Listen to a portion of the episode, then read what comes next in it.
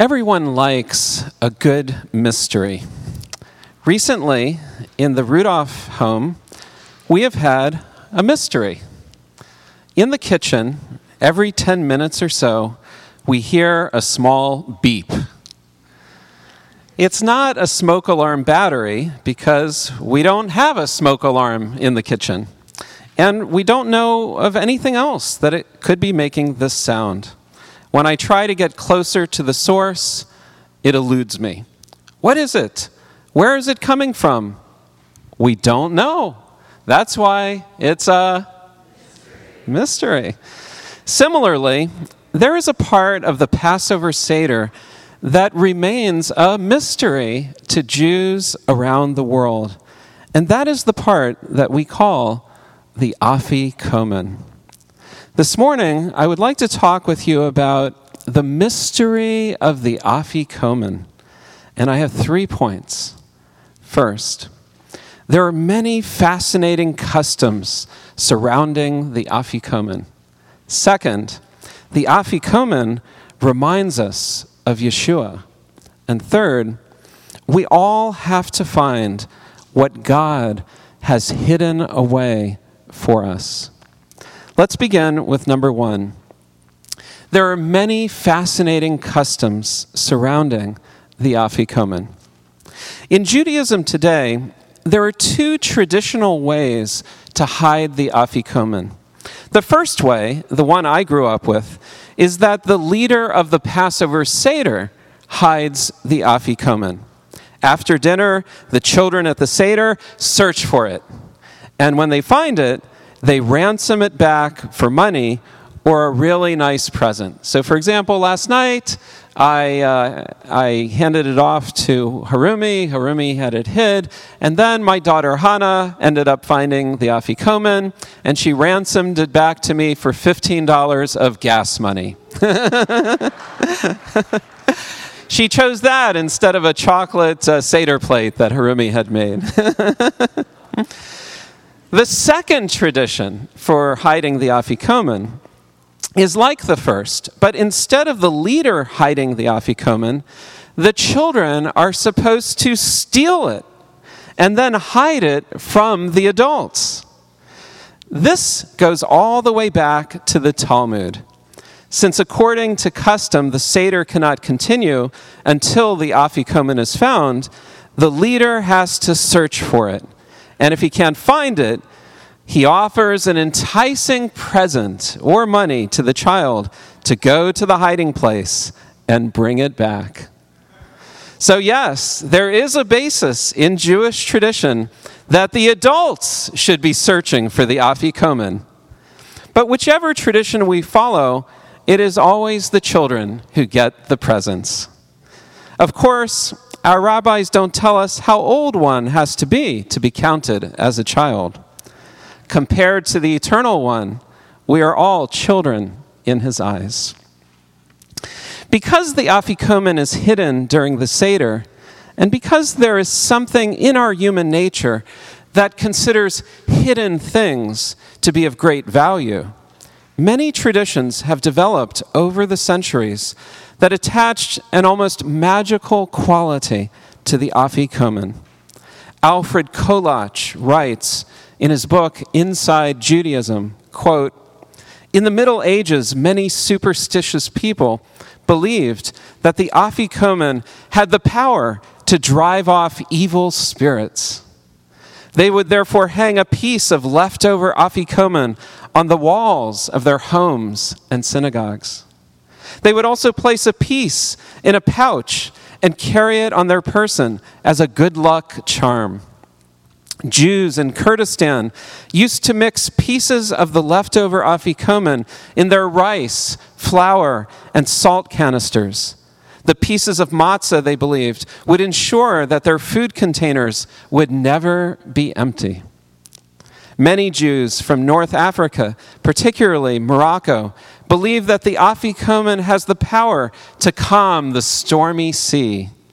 And they carry a piece with them whenever they travel by boat. When the sea becomes rough, they throw the piece of afikomen into the water. Some also hang pieces of afikomen on the walls of their homes as protection against fire. Unquote. Other traditions, other afikomen traditions, include Jews eating the afikomen to have a long life. You've got to, uh, you've got to take those afikomen supplements. Pregnant women would eat the afikomen to ensure a safe delivery of their child.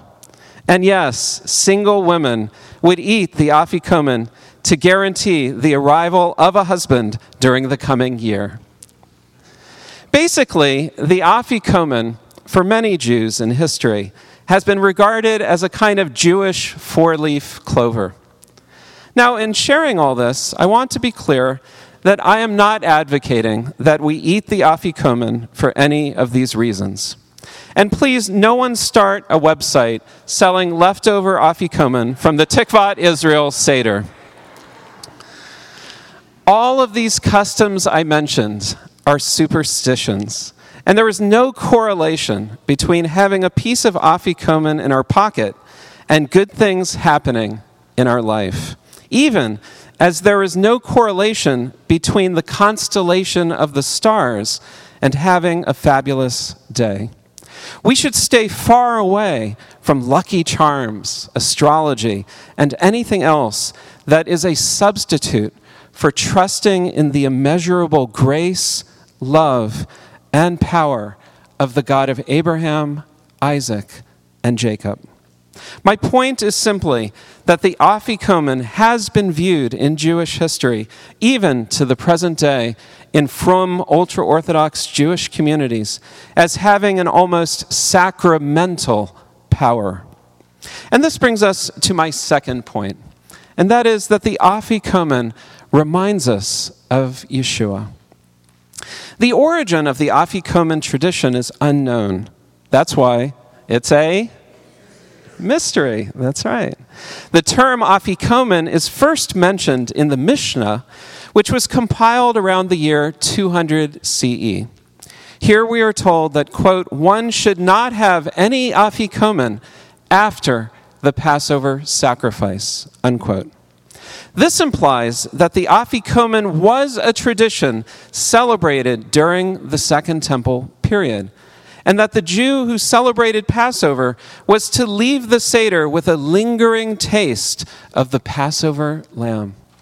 Because of the obscure origins of the Afikomen tradition, scholars have to speculate about its meaning and how it came to be introduced into the Passover Seder.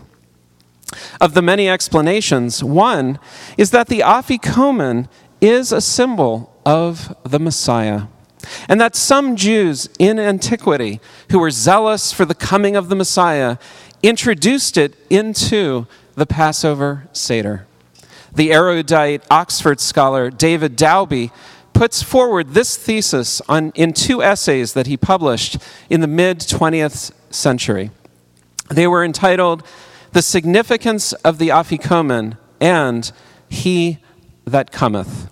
These essays are published in an anthology of Daube's writings entitled New Testament Judaism Collected Works of David Daube, Volume 2.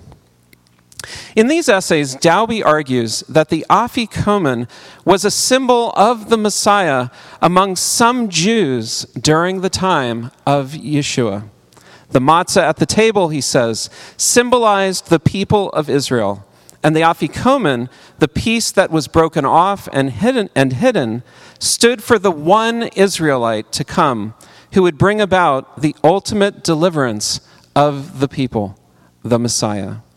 In his essays, Daube refers to Mark chapter 14, verse 22, which states, While they were eating, Yeshua took a piece of matzah, made the barucha, then what does it say? Broke it, gave it to them, and said, Take it. This is my body.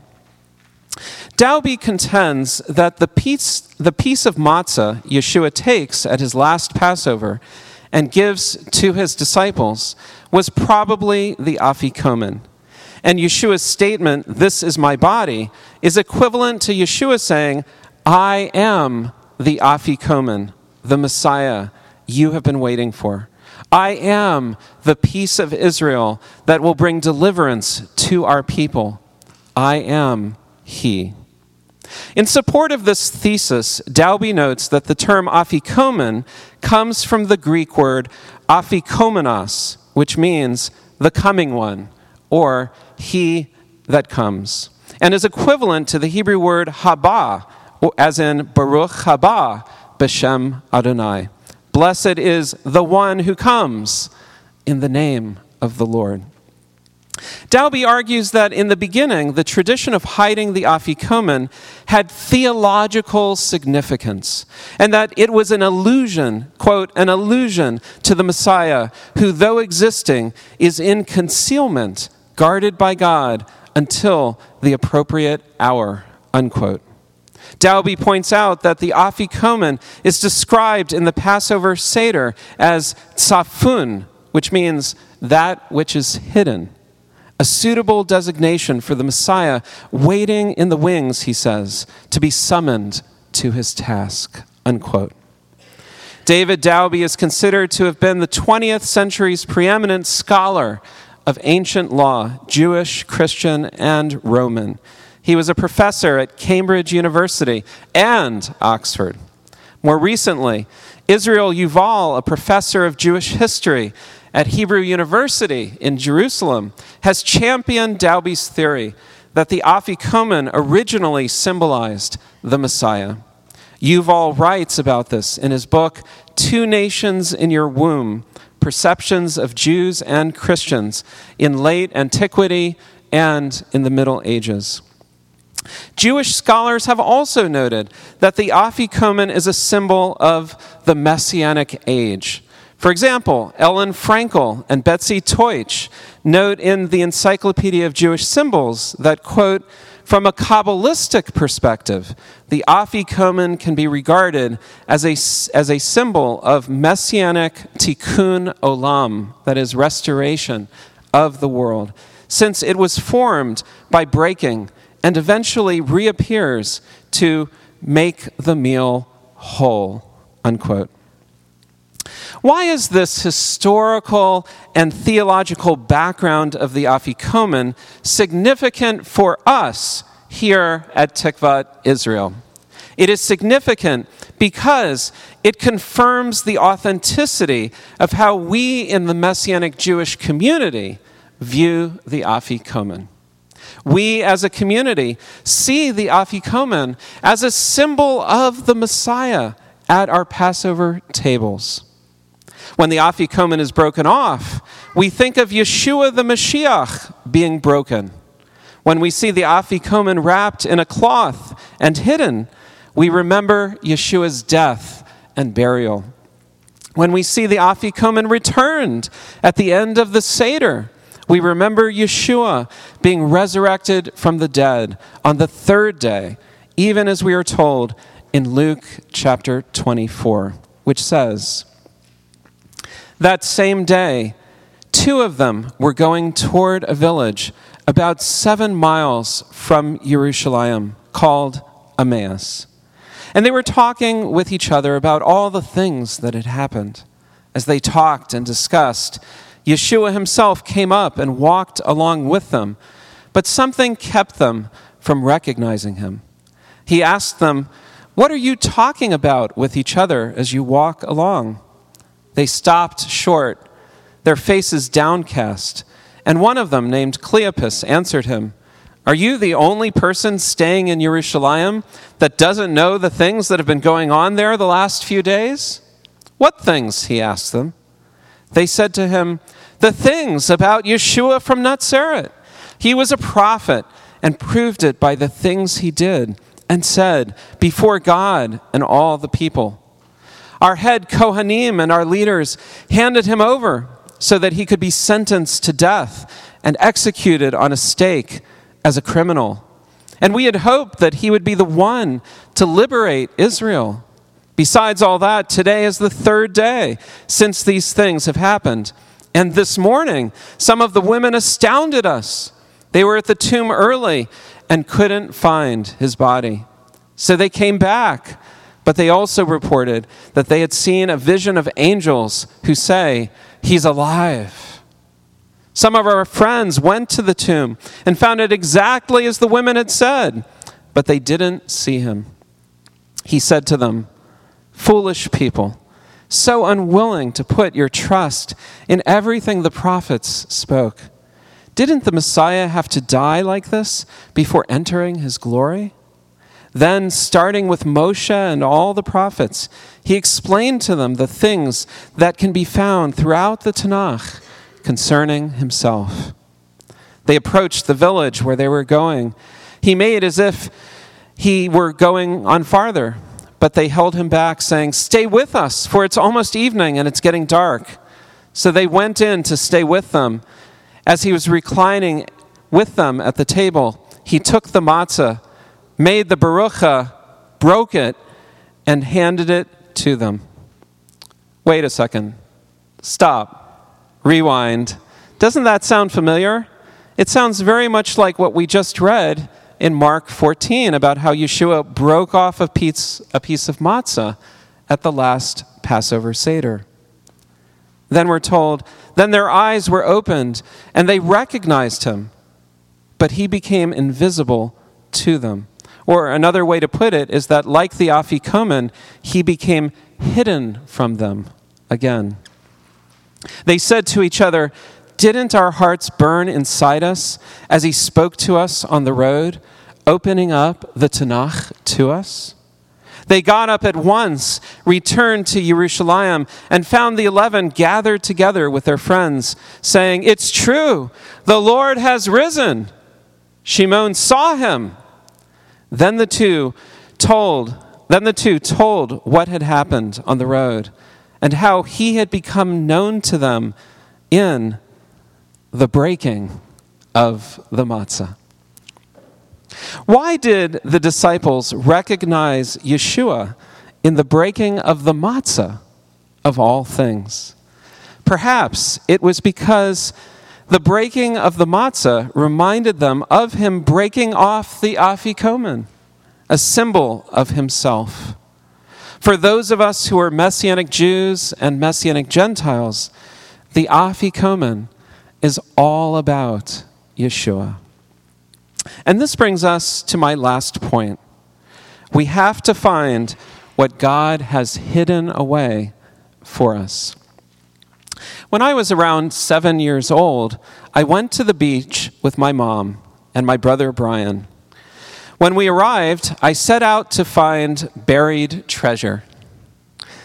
And I found an area that looked promising and began digging under the boardwalk. And digging and digging and digging and digging and digging and digging and digging in the sand.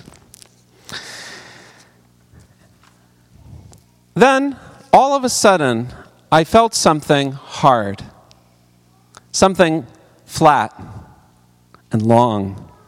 Excitedly, I began digging around it. I pulled it out of the hole that I had dug. It was one of those antique suitcases, and it was incredibly heavy. Something was in it. But what? I opened the suitcase slowly with my brother and I peering inside to see what was in there. Would you like to know what was in it? Okay, come to next week's Shabbat service. Inside was a complete set of silver flatware. I remember running to my mom and saying, Mom, Mom, I found buried treasure. My point in sharing this story is that we have to find what God has hidden away for us. In the book of Revelation, Yochanan, John, conveys a message from the Lord to us. We are told in Revelation chapter 2, verse 17 and let's all read this together. He who has an ear, let him hear what the Ruach, the Spirit, says to the congregations. To him who overcomes, I will give some of the hidden manna. I will also give him a white stone with a new name written on it, known only to him who receives it. In closing this sermon, I would like to make a few short comments about this mysterious statement. First, do we have ears? Who here has ears? Okay, hold your ear. Okay. Anyone? Raise your hand if you don't have an ear. Okay, no one's raising their. Oh, someone back there is raising their. but he heard me. okay. all right. We have established that we all have ears. The question is are we listening? Are we listening to what the Ruach, the Spirit, is saying to us this Passover season? The Lord is speaking to us, but are we listening? Second, we are called to overcome any challenges or obstacles that we face in this life. We are not called to give up or back down or say, Woe is me, I have such a difficult life. Oy vey. Rather, we are called to overcome, trusting in the Lord and not in superstitions or other gods or our own strength or even others, the strength of others. We are called to put our trust in the Lord. And that is how we overcome. Third, when we overcome, the Lord says that He will give us some of the hidden manna. Or we might say, some of the hidden, because manna is described in the, in the scriptures as what from heaven? Bread from heaven. So we might call the hidden manna some of the hidden matzah from heaven because it wasn't leavened.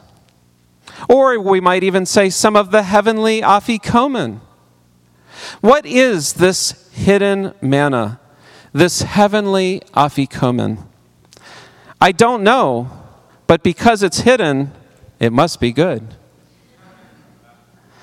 Manna was the gift of God to our ancestors when we journeyed through the desert without food or water. It was the gift of God that sustained us. It was our daily bread, our daily matzah from heaven, with a double portion for Shabbat. Perhaps the hidden manna that the Lord refers to in Revelation is similarly a gift that sustains us in the Olam Haba, the world to come. Whatever it is, it is something worth overcoming for. It is something worth reaching for. Fourthly, we are told in Revelation that the Lord will give those who overcome a white stone with a new name written on it, known only to him who receives it. What does this mean? Again, I don't know, but it must be good because it comes from the Lord. And the new name is hidden to everyone except the person who receives it. In the ancient Near East, stones of various colors were used for admission to public festivals and celebrations. Perhaps the white stone will be our admission ticket to the great messianic banquet that awaits us in the age to come after the Messiah returns and the dead are raised. Will we have that admission ticket, that white stone? Also, in the ancient world, jurors would use stones to communicate their verdict. A juror would give a black stone if the person was guilty, and a white stone if the person was innocent. Perhaps what the Lord is saying here is that if we seek to overcome, the Lord will give us a white stone as a statement of His verdict of innocence when we stand before His throne. Finally, we are told that this white stone that we receive will have on it a new name given by the Lord that no one else will know. In the Tanakh, when a person receives a new name, the new name is often associated with a promise from the Lord.